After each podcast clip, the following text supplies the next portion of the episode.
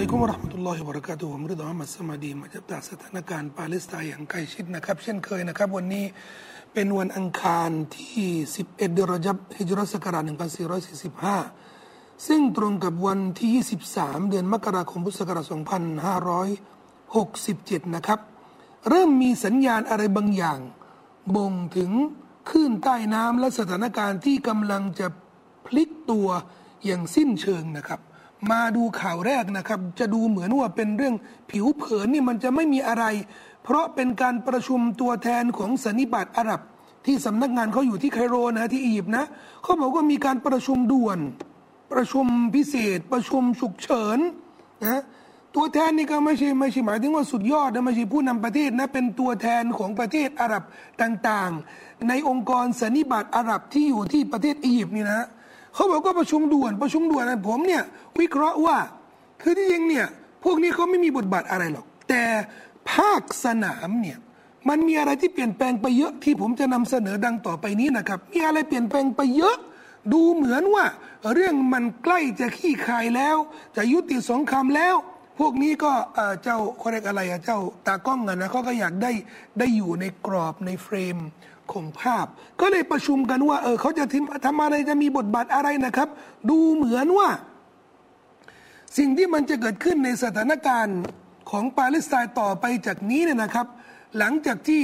ทางสมรภูมิฮามาสและก็ซามได้พิสูจน์ตัวเองแล้วว่า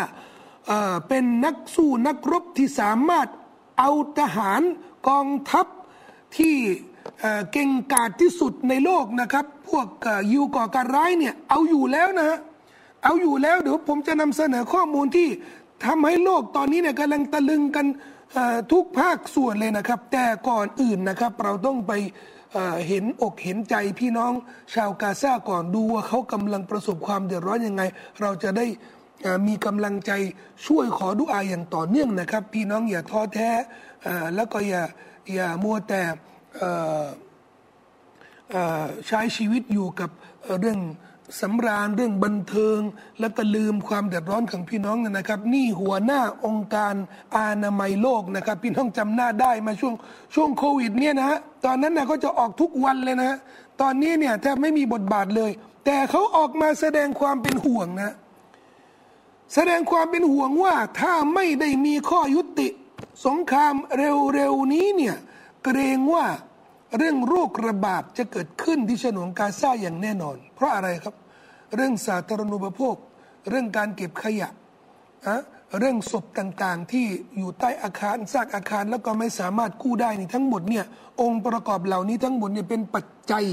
ที่ร้ายแรงที่อันตรายมากที่จะทำให้เกิดโรคระบาด ซึ่งตอนนี้เนี่ยก็เกิดแล้วบางส่วนเป็นโรคระบาดทางผิว ผิวหนังที่มันติดต่อติดต่อด้วยสัมผัสนะครับ จากเรื่องความไม่สะอาดเรื่องไม่มีน้ำไม่มีขาดยา ขาดแคลนการอยู่แบบสุขอนามัยนะครับ เรื่องนี้ทั้งหมดนี่มันก็เป็นประเด็นที่ทำให้หัวหน้าองค์การอนามัยโลกออกมาด้วยตัวเองนะครับ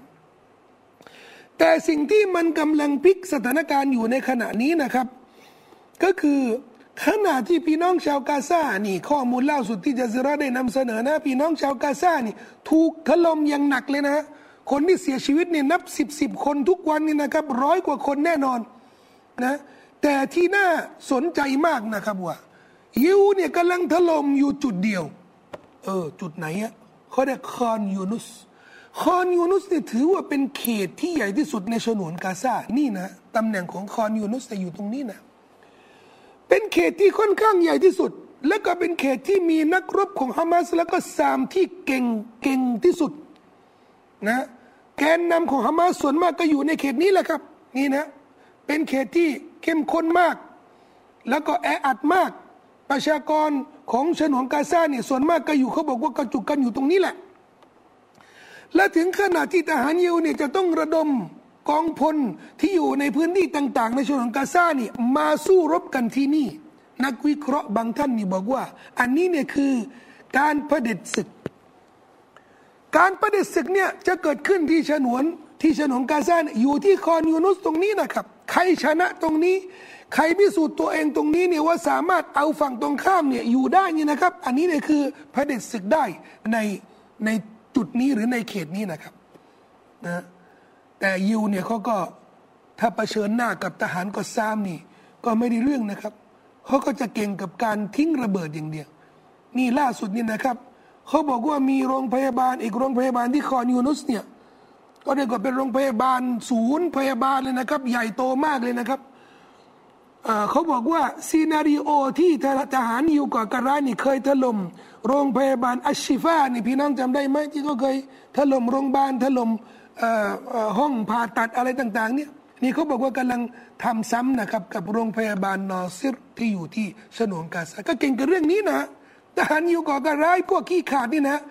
เก่งกันอย่างนี้นะครับ ก็ไปถล่มไปยิงคนบริสุทธิ์ไปฆ่าเด็กไปฆ่าสตรี ไปยิงโรงพยาบาล ยิงโรงเรียน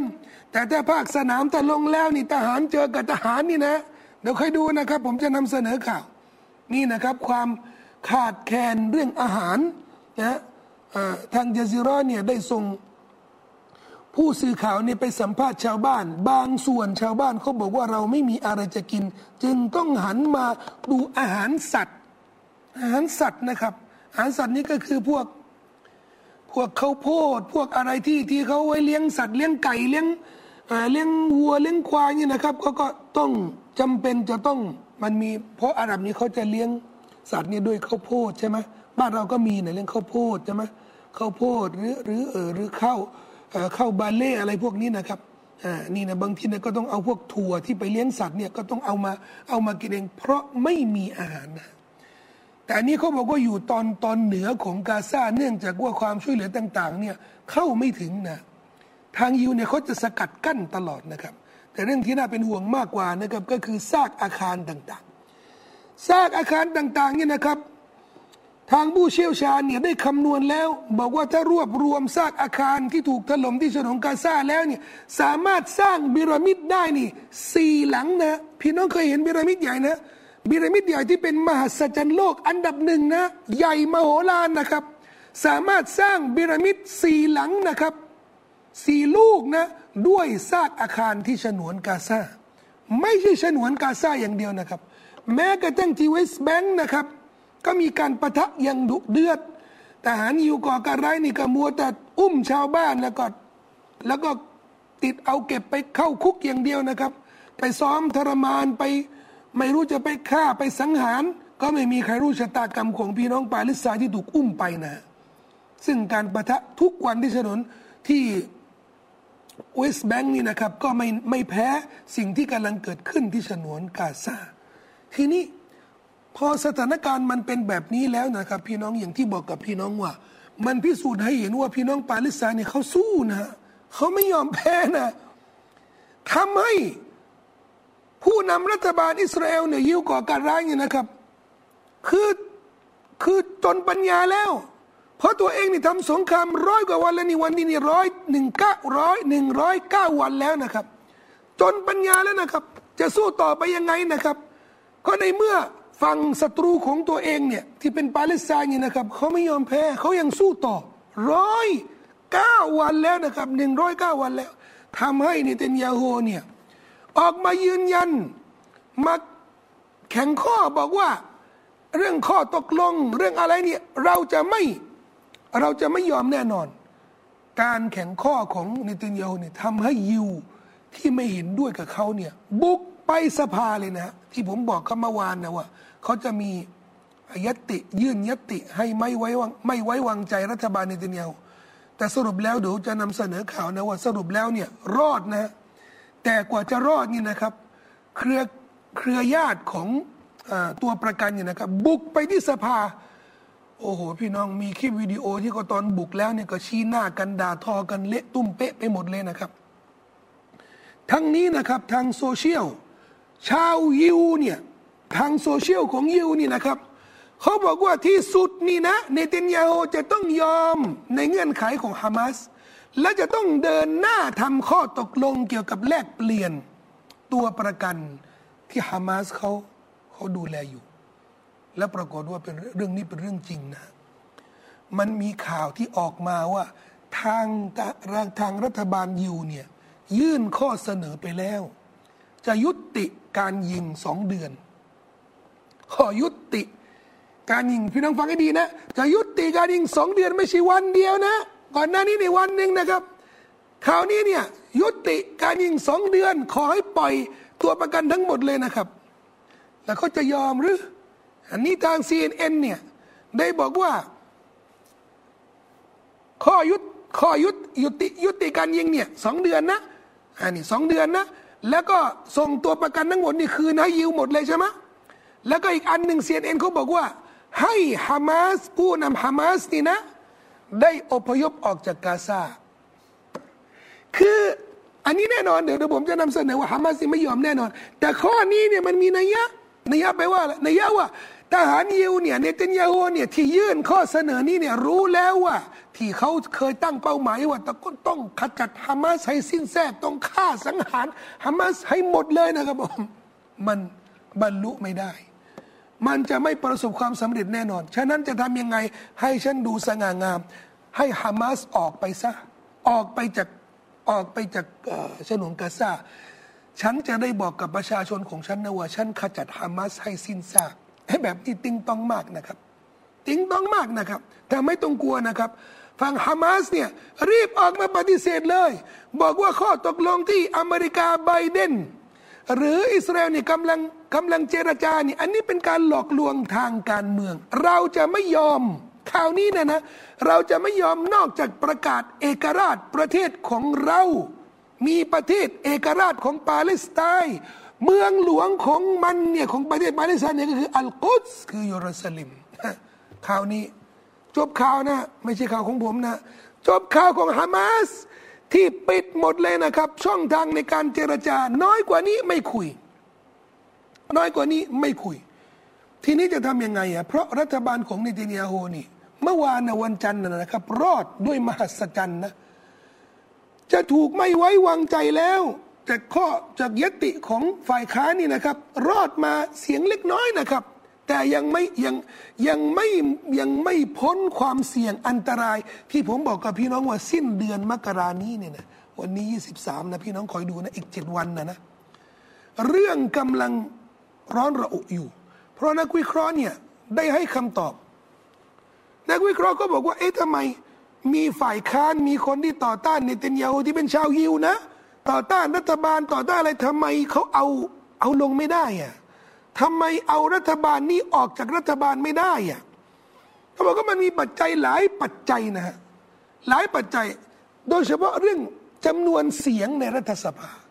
จำนวนเสียงในรัฐสภาที่มีความขัดแย้งสูง และเนเธนยาฮูเนี่ยพยายามที่จะเล่นในเรื่องที่ยิวเนี่ยเขาจะไม่ยอมกัน นั่นก็คือเรื่องเรื่องฮามาสจะยอมเหรอจะปล่อยฮามาสเหรอฮามาสที่มันฆ่าเราฮามาสที่มันแล้วก็ แล้วก็ใส่ไอ้เรื่องไอ้เรื่องอุปโลกเรื่องอะไรนี่ก็ใส่ไปเนเธนยาฮูนี่เก่งนะในเรื่องอุปโลกเนี่ยหลอกชาวบ้านเนี่ยแล้วก็ยิ่งหลอกนักการเมืองให้เขาเนี่ยพยายามเข้าข้างเขา ซึ่งชะตากรรมของชาวปาเลสไตน์ว่า รัฐสภาชุดนี้นะครับ ที่เขาเลือกตั้งกันเมื่อสองปีที่แล้วนะครับ รัฐสภาเนี่ยเสียงนี่มันปริมปริมมากนะ แล้วก็พวกขวาจัดนี่มันได้เสียงมากกว่าแบบปริมปริมนะครับสองสามคนเนี่ยส่วนฝ่ายค้านครึ่งครึ่งสภาน้อยกว่าครึ่งนี่นะครับ ที่ไม่เห็นด้วยกับสงครามนี้ ที่อยากจะให้สิทธิของปาเลสไตน์จะได้ก่อตั้งประเทศของเขาเนี่ยอันนี้ก็จำนวนไม่ไม่น้อยนะ แต่ไม่ถึงกึ่งหนึ่ง ไม่ถึงกึ่งหนึ่ง อันนี้เนี่ยคือปัจจัยสำคัญที่ทำให้เนเธนยาฮูยังเอาไม่ลงนะครับ แต่ ปัญหาที่เนเธนยาฮูจะต้องเผชิญหน้านี่ก็คือ ความขัดแย้งภายในที่กำลังร้อนระอุมากขึ้นมากขึ้น แต่ละวันแต่ละชั่วโมง ถึงขณะที่มีผู้ประท้วงเนี่ยไปกางเต็นท์หน้าบ้านเนเธนยาฮูนะครับพี่น้องเนี่ยอันนี้ไม่เคยเกิดขึ้นที่ไหนเลยนะมาเกาะมาตั้งเต็นท์หน้าบ้านในเต็นยาโฮแล้วก็ด่าทอแล้วก็ต่อว่าเขาอตอนนี้เนี่ย ตอนนี้เนี่ยเขาจะมีคำหนึ่งซึ่งเป็นคำที่เขาจะเขาจะประท้วงหน้า หน้าบ้านแล้วก็มีคลิปเนี่ยนะแต่คลิปนี้มีผู้หญิงเยอะนะครับ ซึ่งเป็นเครือญาติของตัวประกันเขาจะยืนหน้าบ้านในเตนยาโฮแล้วจะตะโกนทั้งวันเลยนะตะโกนทั้งวันเนี่ยจนเสียงเขาแหบนะเหมือนเสียงผมเลยนะกระชับกระชับนี่ว่าเดี๋ยวนี้เดี๋ยวนี้ทำข้อตกลงเดี๋ยวนี้เดี๋ยวนี้เลยทำข้อตกลงกับฮามาสเดี๋ยวนี้เดี๋ยวนี้กาชาบกาชา ตะโกนกันอย่างนี้ทุกวันเช้าเย็นเช้าเย็นนะแล้วจะรอดไหมนะ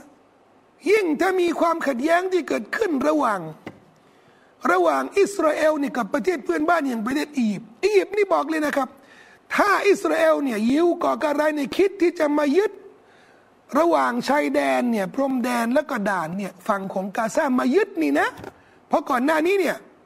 ทหารยิวเนี่ยไม่ไม่ไม่ไม่กล้าเข้าไง แต่นี่บอกเข้ามายึดกาซาแล้วก็ส่งทหารไปทุกภาคส่วนแล้วแล้วก็คิดหลังสงครามที่จะมายึดด่านฝั่งของกาซานี่นะ อันนี้เนี่ยจะกระทบความสัมพันธ์ระหว่างอียิปต์กับอิสราเอลมันมีนัยยะนะแสดงว่าความสัมพันธ์ตอนนี้มันดีหรือใช่อียิปต์นี่นะครับอียิปต์นี่ยอมทุกอย่างให้อิสราเอลอียิปต์ก็ถือว่าเป็นสมุนนะพูดถึงรัฐบาลไม่ใช่ประชาชนนะประชาชนเนี่ยก็ไม่เห็นด้วยกับรัฐบาลซีซีอย่างแน่นอน ซึ่งเรื่องนี้ทั้งหมดเนี่ยผมบอกกับพี่น้องว่า เรื่องนี้ทั้งหมดนี่หมายถึงว่าเรื่องปัญหาของเนติเนียโฮปัญหารัฐบาล รัฐบาลเนติเนียโฮปัญหา ความขัดแย้งภายในในรัฐบาลภายในสังคมยิว หรือแม้กระทั่งความขัดแย้งระหว่างรัฐบาลยิวกับรัฐบาลอื่น ขัดแย้งกับ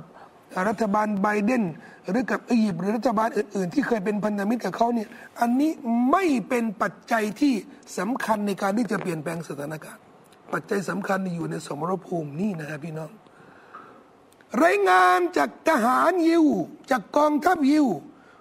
รายงานที่เป็นทางการแล้วนะเขาบอกว่าฟาชิลนาฟิตตามุลิมาอัมฟากิฮามัสเรา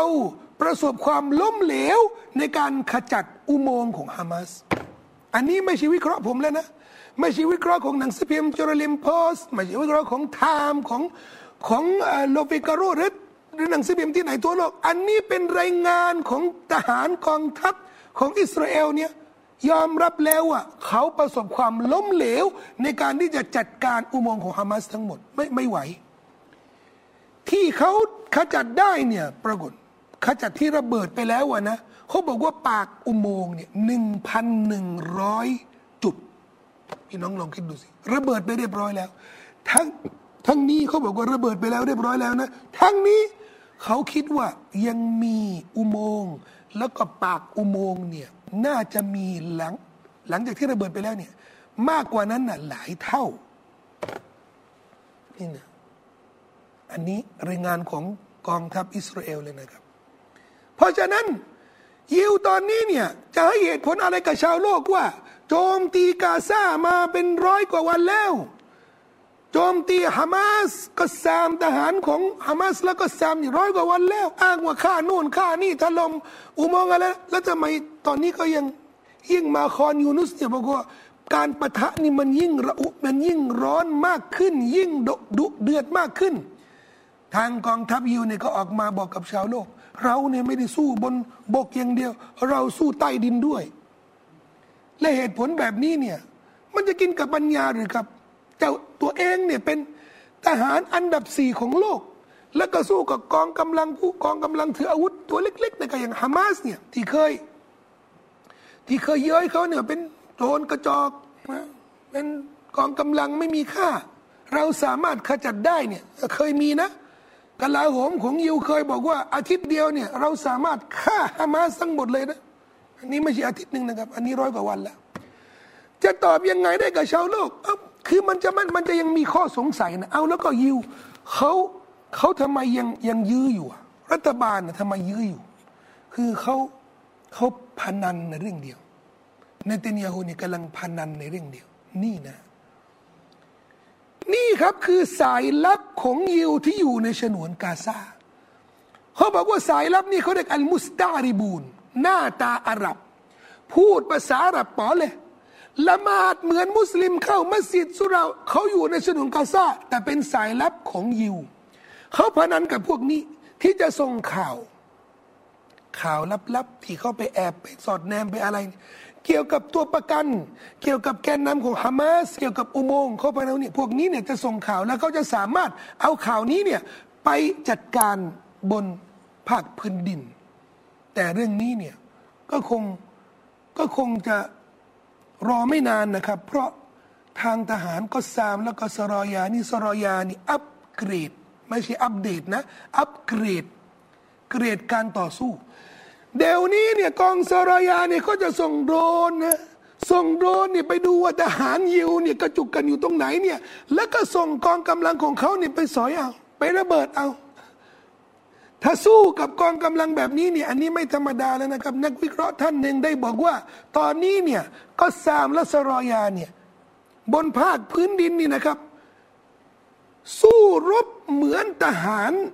เต็มรูปแบบ เหมือนเป็นกองกำลังเป็นกองทัพทหารเต็มรูปแบบใช่สิครับ แม้กระทั่งยิว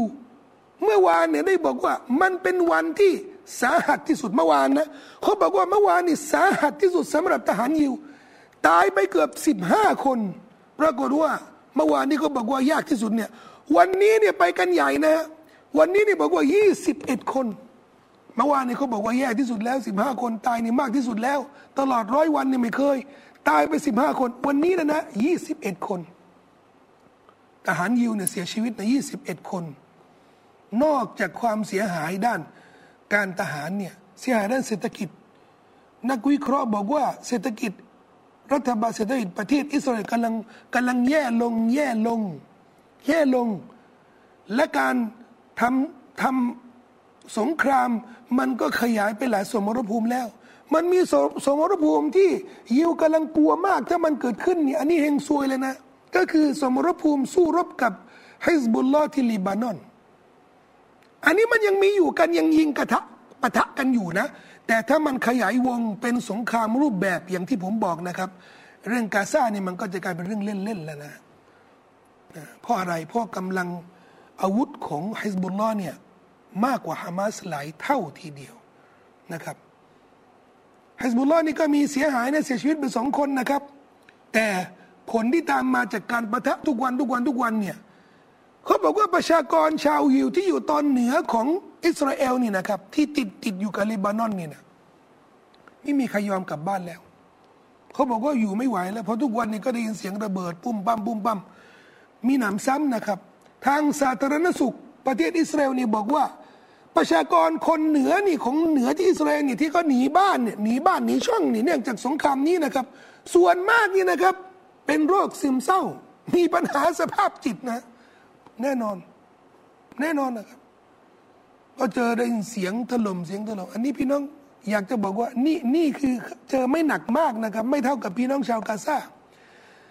แต่พี่น้องชาวกาซาเนี่ยเขาจะไม่มีโรคซึมเศร้าเหมือนเหมือนชาวยิวนะถึงแม้ว่าเขาก็จะเขาก็จะเขาก็จะกระทบกระเทือนเหมือนกัน แต่เขาไม่มีปัญหาสภาพจิตใจของเขาทำไมอะของมุสลิมผู้ศรัทธาเนี่ยเขาต่อสู้นี่เรื่องความเสียหายในโลกดุนยานี้เนี่ยเป็นเรื่องธรรมดานะครับ นอกจาก สมรภูมิที่อิสราเอลเนี่ยจะต้องเจอกับประเทศเพื่อนบ้านนะครับ แม้กระทั่งอเมริกาที่เข้ามาช่วย กระโดดเข้ามาช่วยยิวเต็มตัวนะครับ แต่ก็ต้องโดนถล่มที่อิรักโดนถล่มที่ซีเรียโดนถล่มหลายที่นะที่เมนก็โดนนะครับ ได้คำนวณแล้วนี่เพนตากอนกลาโหมของอเมริกา ปรากฏว่า 151 ครั้งที่ถูกถล่มตั้งแต่เดือนตุลา151เนี่ยอันนี้ไม่ใช่กาซานะ อันนี้พื้นที่ที่อิรักซีเรีย เยเมนถูกถล่ม151 ครั้งนะครับ แต่อเมริกาและกับอังกฤษนี่ก็ยังไม่ยอมแพ้นะเขาก็ยังถล่มฮูซี่ยังถล่ม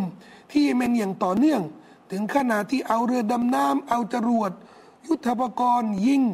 ข้ามแดน แล้วก็ไปถล่มที่เมืองหลวงที่สนาฮุไดดะและก็เมืองหัวเมืองต่าง ๆ ที่เยเมนเนี่ยทำให้มีคนบริสุทธิ์เสียชีวิต แต่ไม่ประสบความสำเร็จ ปรากฏว่าเรือพาณิชย์ทั้งหลายเนี่ยก็ยังยังเดือดร้อนอยู่เขาบอกว่าไม่สามารถที่จะล่องเรือไปในทะเลแดงเนื่องจากว่ามันเป็นพื้นที่ที่เดือดร้อนมากอ้าวแล้วจะทำยังไงอะเขาบอกว่ามีวิธีเดียวฮูซี่นี่ประกาศว่า เรือลำไหนขึ้นป้ายใหญ่บเริ่มให้เห็นนะนะให้อ่านเห็นนะ ว่าเราไม่เกี่ยวกับยิวนะโว้ยเขาบอกว่าถ้าเห็นป้ายนี้เนี่ยนะ เราจะไม่ยุ่งพี่น้อง เดี๋ยวนี้ในเรือพาณิชย์เนี่ยก็ส่งไลน์กันนะครับพวกบอกว่ามึงเอาตัวรอดนะ ขึ้นป้ายว่ากูไม่เกี่ยวกับยิวนี่นะ ผลงานนะผมถือว่าผลงานที่ยอดเยี่ยมเลยนะครับ แล้วถ้าปรากฏว่าเป็นการหลอกลวงฮูซี่เขาบอกว่าถ้าปรากฏว่าหลอกลวงเดี๋ยวเราจะตามเรื่องเขาฉะนั้นอย่าคิดว่าจะไปหลอกพวกพวกยีเมนนะครับว่ามันอันตรายเหมือนกันนะครับ แต่ทีนี้ทางอเมริกาเนี่ยกำลังจะยัดเยียดบอกว่าอิหร่านนี่อยู่เบื้องหลัง เพื่อจะได้ทำเรื่องนะเพื่อจะได้ทำเรื่อง ทำสงครามกับอิหร่าน เราก็ต้องติดตามสถานการณ์อย่างใกล้ชิดนะครับอันนี้ล่าสุดนี่นะครับทางเจ้าหน้าที่ของอิสราเอลคนหนึ่งได้ออกบอกว่าไอ้ที่ว่าที่ออกข่าวว่าตอนแรกเนี่ยฮามาสเนี่ยไปฆ่าเด็กทารกและก็ตัดคออะไรพวกนี้ปรากฏว่าเรื่องนี้ไม่เคยเกิดขึ้นนี่เริ่มออกมาแล้วนะ เริ่มออกมาแล้วนะครับ แล้วก็นี่เป็นกลุ่มพี่น้องต้องระวังนะครับเขาเรียก Canary Mission อันนี้เป็นกลุ่มทางออนไลน์ทางอินเทอร์เน็ตเนี่ยคอยที่จะติดตามคนที่ตำหนิยิวแล้วก็เล่นงานเขา ผมโดนนะ เว็บไซต์ Islam in Thailand เพจ Islam in Thailand เนี่ยนะครับถูกแฮกนะครับกลายเป็นเว็บโป้ไปเรียบร้อยเลยนะครับ ใครที่ติดตามของเก่านะครับ ให้ลบออกและลบติดตามนะครับ เพราะเอาคู่ไม่ได้แล้วนะครับ แล้วก็ไปติดตามเพจใหม่ที่ทำไว้เนี่ยเป็นภาษาไทยในพี่น้องพิมพ์ไปเลยอิสลามินไทยแลนด์เป็นภาษาไทยนะครับแต่ของเก่านี่ถูกแฮกไปเรียบร้อยน่าจะเป็นกลุ่มนี้แหละ แล้วก็ข่าวดีนะครับอิหร่านกับปากีสถานนี่ก็คืนดีกันแล้วนะครับอัลฮัมดุลิลละนะแล้วก็ข่าวดีอย่างหนึ่งรัสเซียตุรกี รัสเซียแล้วก็ตุรกี แล้วก็ลิบานอน แล้วก็อิหร่านเขาประชุมกัน ผมว่าประชุมแบบนี้นี่นะ แสดงว่าสถานการณ์เนี่ยมันมีอะไรจะเปลี่ยนแปลงนี่ อันนี้ระดับ รัฐมนตรีต่างประเทศแล้วก็ข่าวกองนะประชุมกันแบบนี้ก็แสดงว่ามันมีอะไรที่กำลังเกิดขึ้น นับเจ็ดวันจากนี้เป็นต้นไปนะครับอินชอัลลอฮ์จะมีสถานการณ์ที่ร้อนระอุมากขึ้น และอย่างที่บอกกับพี่น้อง รัฐบาลของอิสราเอลนี่อาจจะลงในตินยาฮูอาจจะไม่อยู่ แล้วก็จะเริ่มมีข้อตกลงนี่นะปลายเดือนนี้นะครับอินชาอัลลอฮ์ช่วยกันขอดุอาสำหรับพี่น้องที่อยากจะติดตามข่าวสารอย่างต่อเนื่อง ตลอด 24 ชั่วโมง อันนี้ไลน์ของวัชแนล ที่ดูแลเรื่องข่าวของปาเลสไตน์โดยเฉพาะนะครับสำหรับพี่น้องที่อยากจะบริจาคให้โครงการช่วยเหลือกาซาอันนี้ก็เช่นเดิมยังรับบริจาคกันอยู่ผมมีเวลากับพี่น้องเพียงเท่านี้นะครับอัสสลามุอะลัยกุมวะราะห์มะตุลลอฮิวะบะเราะกาตุฮ์